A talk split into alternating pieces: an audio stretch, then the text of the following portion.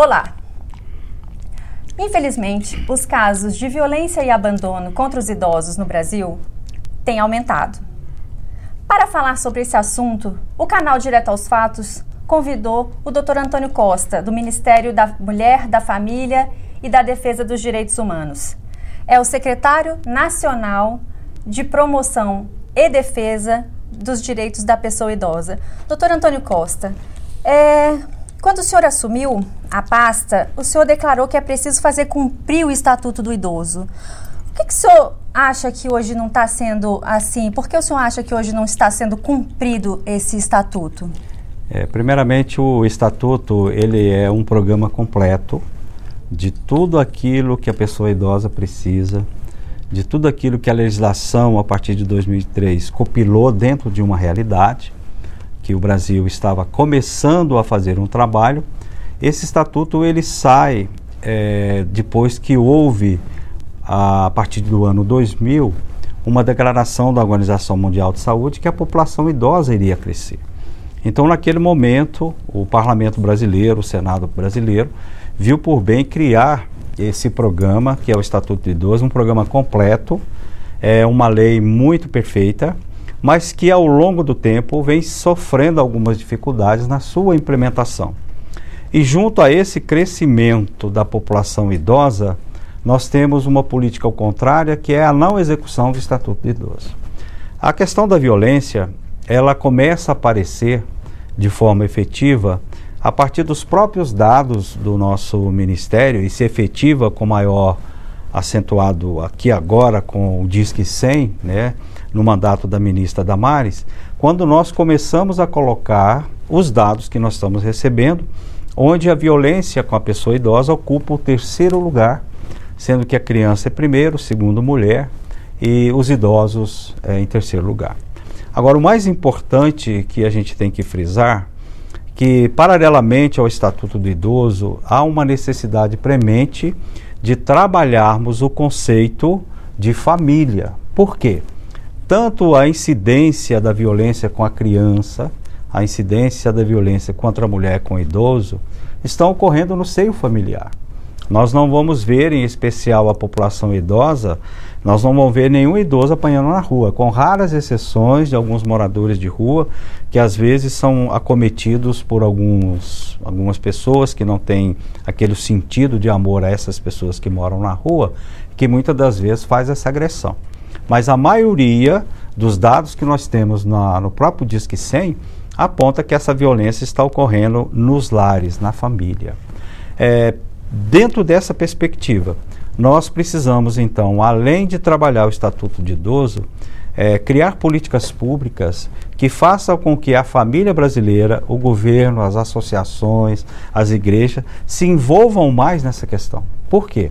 Porque a população idosa hoje é uma realidade, não tem como mais segurar esse crescimento avassalador, que agora já a partir de 2020 será bastante expressivo, dentro daquilo que a partir do ano 2000 já foi preconizado. O Brasil vai ser a quinta maior população, vai ter a quinta maior população idosa do mundo. E, paralelamente ao crescimento da população idosa, é lógico, evidente que ocorrem os delitos, não é? Uhum. Em especial a violência. Essa violência ela tem alguns sentidos. Primeiro, é, pelas pesquisas que nós estamos começando a trabalhar, essa violência ocorre por conta de questões financeiras, os chamados consignados.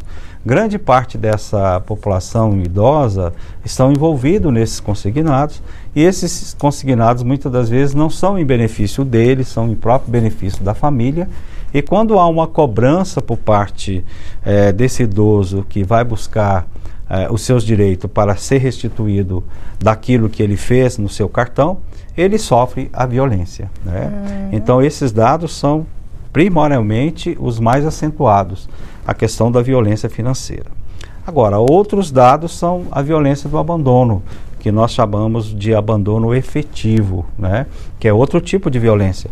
É quando a família tem o idoso, sabe do idoso e o coloca, às vezes, em algumas instituições. Hoje a gente trata essas instituições como ILPIs, instituições de longa permanência, É, nos primeiros contatos, a família visita, mas logo, logo há um distanciamento e ocorre o abandono. Esses são os dois casos principais que evidenciam a violência com a pessoa idosa no nosso país nesse momento.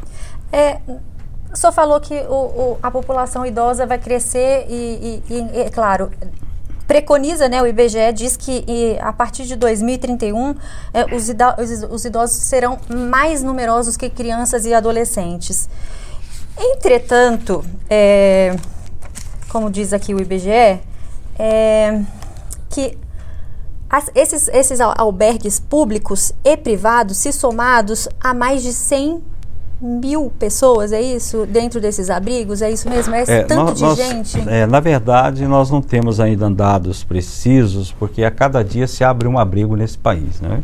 Uhum. Nós estamos agora fazendo um, um cadastro dessas ELPIs, contando com o apoio dos municípios, onde tem os conselhos municipais da pessoa idosa, é, e isso precisa ser agora no ano de 2020 contabilizado de uma forma mais precisa, mas nós enfrentamos dificuldades. Por exemplo, temos mais de 5 mil municípios nesse país, mas pouco, quase chegando a 2 mil conselhos é, municipais da pessoa idosa. Então falta assim um limiar muito grande para a gente alcançar todos os municípios.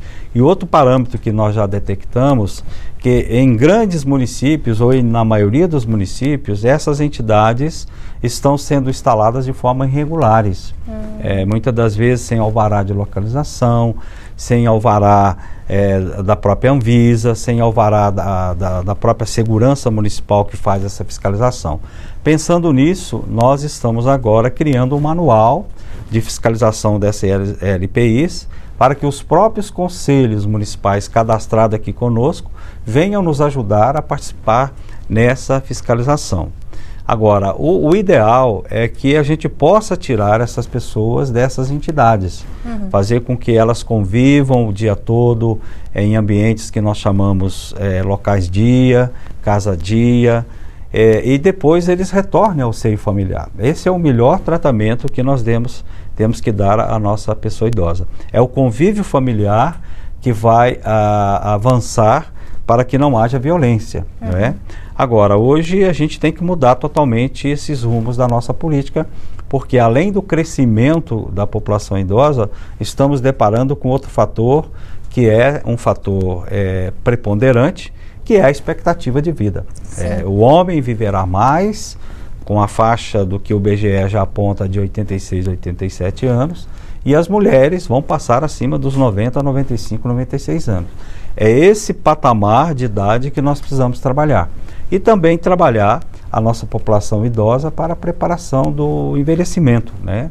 Nós não temos aqui no nosso Brasil essa cultura de preparar para as aposentadorias, é, de preparar para o envelhecimento, e isso é uma das causas que faz com que esses idosos sejam colocados nesses abrigos, porque nós temos que fazer um trabalho inverso, que é dar a essa pessoa idosa uma autonomia, para que ela possa escolher o seu local, para que ela possa escolher o seu modo de vida e, nas dificuldades, procurar sempre a família. A família é o melhor abrigo que nós podemos dar a essa população que está envelhecendo. O senhor declarou eh, também, quando, da, da, quando o senhor assumiu a posse, eh, aqui fe, teve a posse da pasta, que o senhor incentiva os centros de convivência. Seriam essas casas que o é, senhor O tá centro dizendo? de convivência é hoje, segundo alguns estudiosos e também a nossa convicção, pelo que nós estamos vendo pelo Brasil, é o melhor meio para se conviver com os idosos. E nós temos que dar a esses idosos é, uma assistência melhor dentro desse centro de convivência.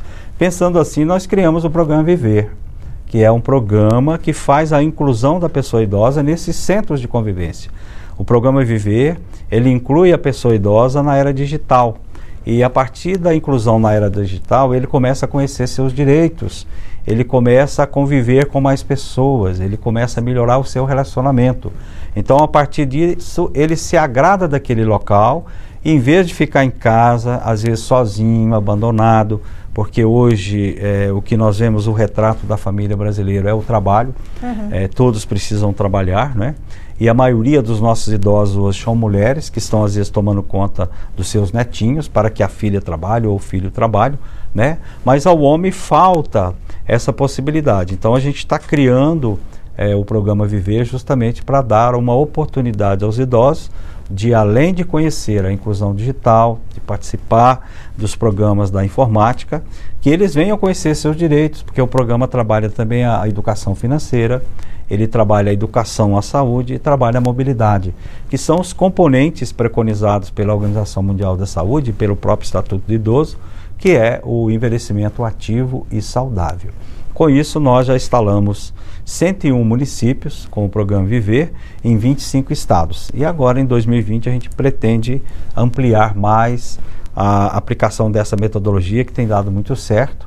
É, tem uma procura muito grande por esse programa e é o primeiro programa que foi lançado pela ministra Damares aqui na nossa secretaria como uma forma de contemporizar o avanço do envelhecimento que está ocorrendo no nosso país. Certo. E a ministra declarou outro dia é, sobre um, um, programa de adoção de idosos. É, o que, que, seria esse programa? Como é que ele funcionaria? Vocês estão trabalhando nesse programa? É, já existe um projeto de lei do deputado Océsio, tem outros, tem outros programas de, no processo legislativo que estão tratando dessa matéria. É, e nós entendemos que no artigo 37 do Estatuto do Idoso, quando preconiza que o idoso tem direito a uma boa moradia, é, ele não fala especificamente, ele apenas dá uma abertura quando ele aponta que essa moradia tem que ser no seio familiar ou na família substituta. Então é pensando nessa família substituta é, que nós poderemos trabalhar é, o termo da adoção. Eu creio que até esse nome para a pessoa idosa não, não cairia bem como adoção. Uhum. Nós poderíamos trabalhar como família substituta, uma família acolhedora, né? como funciona já é, no Estatuto da Criança e do Adolescente. É, é, uma ideia que já existe lá na Câmara dos Deputados e que agora a nossa secretaria começa a trabalhar de forma efetiva para apresentar junto a esse projeto de lei é, uma alternativa ou mesmo algum complemento daquilo que a Câmara dos Deputados está pensando. É uma realidade, é, é uma opção para que possamos acolher os nossos idosos que não estão indo às vezes para as ELPIs, que não vão para casa dia e que estão na figura do abandono. O senhor falou no estatuto, é, em, em Câmara, né? Enfim, é, hoje o, a pessoa para ser considerada idosa, ela partir de 60 anos. Mas hoje, assim, hoje em dia a gente vê pessoas com 60 anos muito ativas, trabalhando e, e, enfim, é, economicamente ativas também. O senhor acha que é preciso rever isso? Precisa rever, porque o próprio IBGE já está apontando, apontou agora no mês de dezembro, novembro, que a expectativa do, de vida da pessoa brasileira, do envelhecimento, já passa dos 77 anos. Então, isso está caminhando para aquele patamar que eu apontei que o envelhecimento será retardado para 87, 88 nos homens e 97 nas mulheres. Alguns fatos nós já estamos começando a trabalhar. Por exemplo, é, a, a nossa Constituição determina que aos 70 anos o idoso fica facultado o voto. Ou uhum. seja, não há necessidade de votar. Uhum. Mas aí agora a gente cai dentro da realidade. A Constituição foi feita no 1988.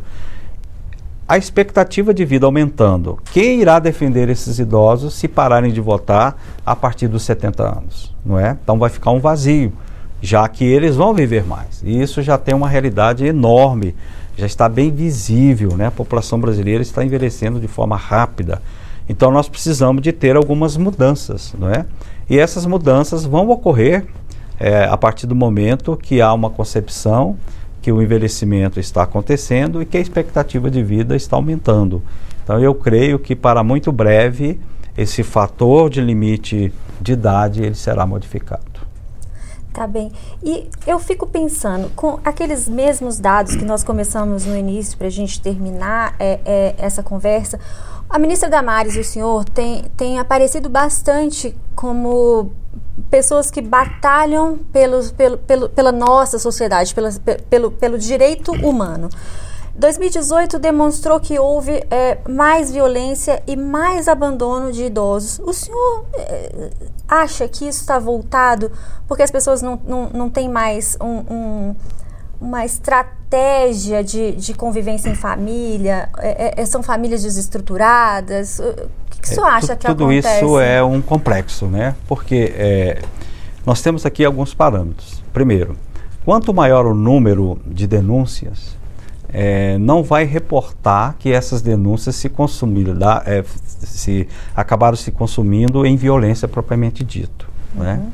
Quanto maior o número de denúncia, já é um fator é, preponderante de alerta que a comunidade está participando para não deixar os idosos serem violentados. Isso é importantíssimo.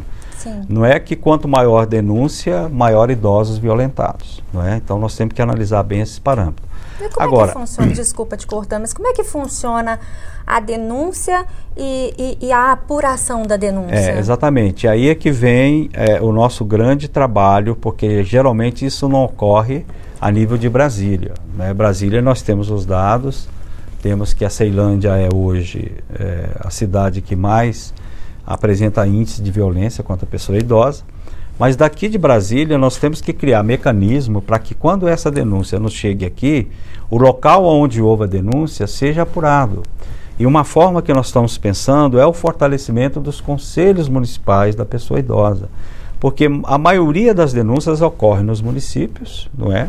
Nas grandes capitais e ocorre no seio da família. E geralmente essas denúncias, elas são apuradas pela denúncia espontânea, pela Polícia Civil, pela Polícia Militar e também pelo Ministério Público. Uhum. E isso tem que ocorrer no seio da onde houve a denúncia, né? Nós temos aqui em Brasília, estamos fazendo um pacto agora e já tivemos a primeira reunião com a Polícia Militar do DF, que tem um programa maravilhoso que é o Provid. Esse programa faz com que ah, os policiais militares fazem visitas é, espontâneas nos lares, né, para saber o que está ocorrendo e ali ele pega é, o seio da família, ele verifica a criança, ele verifica a mulher, ele verifica a pessoa idosa. Então nós temos que criar mecanismos dessa forma, que é, como é o Provide aqui é, de Brasília, para que sirva de exemplo nos outros estados. Outro exemplo maravilhoso que nós temos aqui em Brasília é a, a nossa Central Judicial do Idoso, muito bem comandada pela doutora Monize, que acolhe essas denúncias promove uma reunião no seio familiar para dar soluções. Então eu vejo que esse entendimento tem que ocorrer nos estados e nos municípios com a participação do Ministério Público e dos conselhos municipais da pessoa idosa para que se crie no município uma política de proteção a essas pessoas. Porque não adianta ficar só aqui em Brasília, nós não temos condições de resolver problemas no Amazonas, não é? Sim, claro. Nós não temos condições de resolver problemas no Rio Grande do Sul. Mas eu vejo que se fortalecermos as entidades que trabalham com as pessoas idosas, certamente haverá uma diminuição é, dessa violência. Mas para isso temos que trabalhar também a conscientização, não é? A família precisa ser conscientizada. O Estado brasileiro é, ele não conseguirá, dentro desse patamar, patamar de violência que nós temos indicadores, sozinho resolver a situação.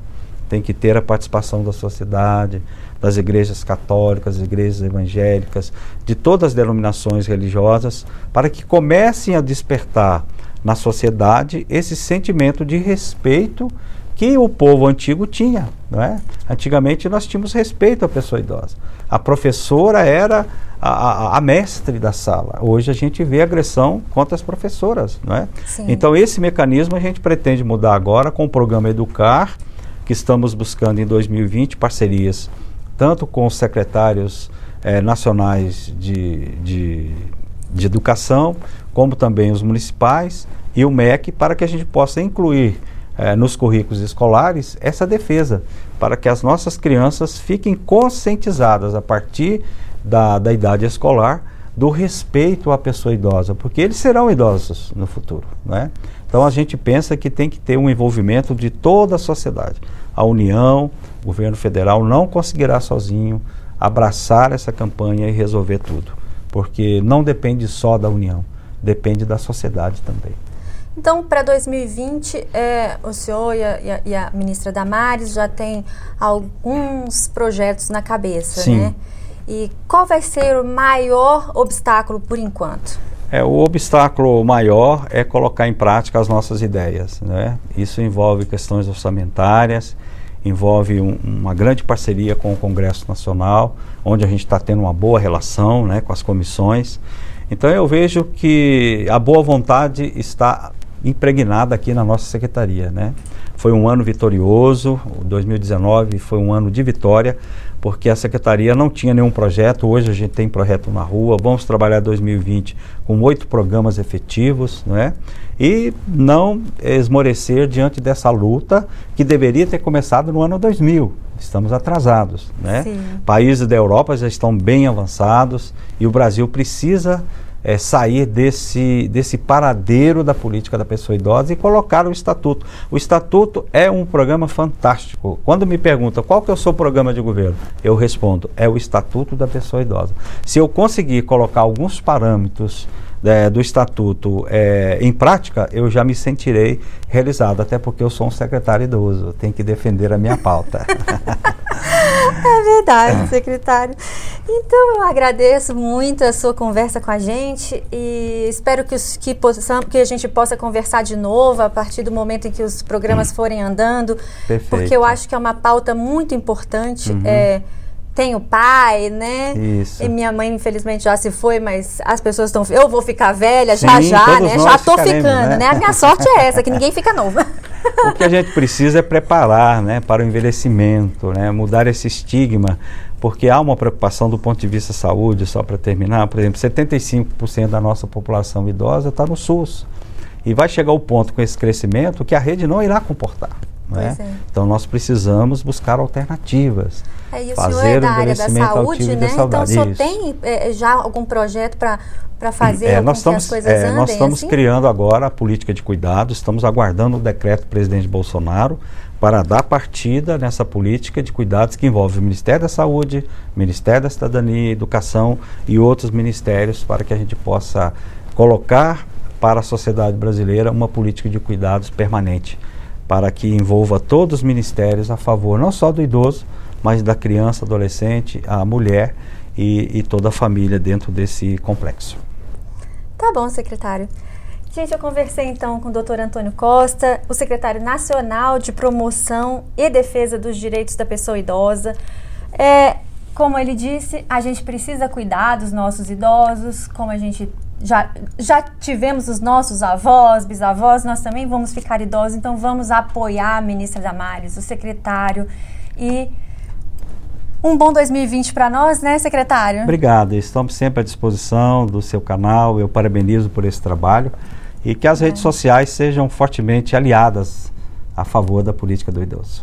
Muito obrigada. De nada.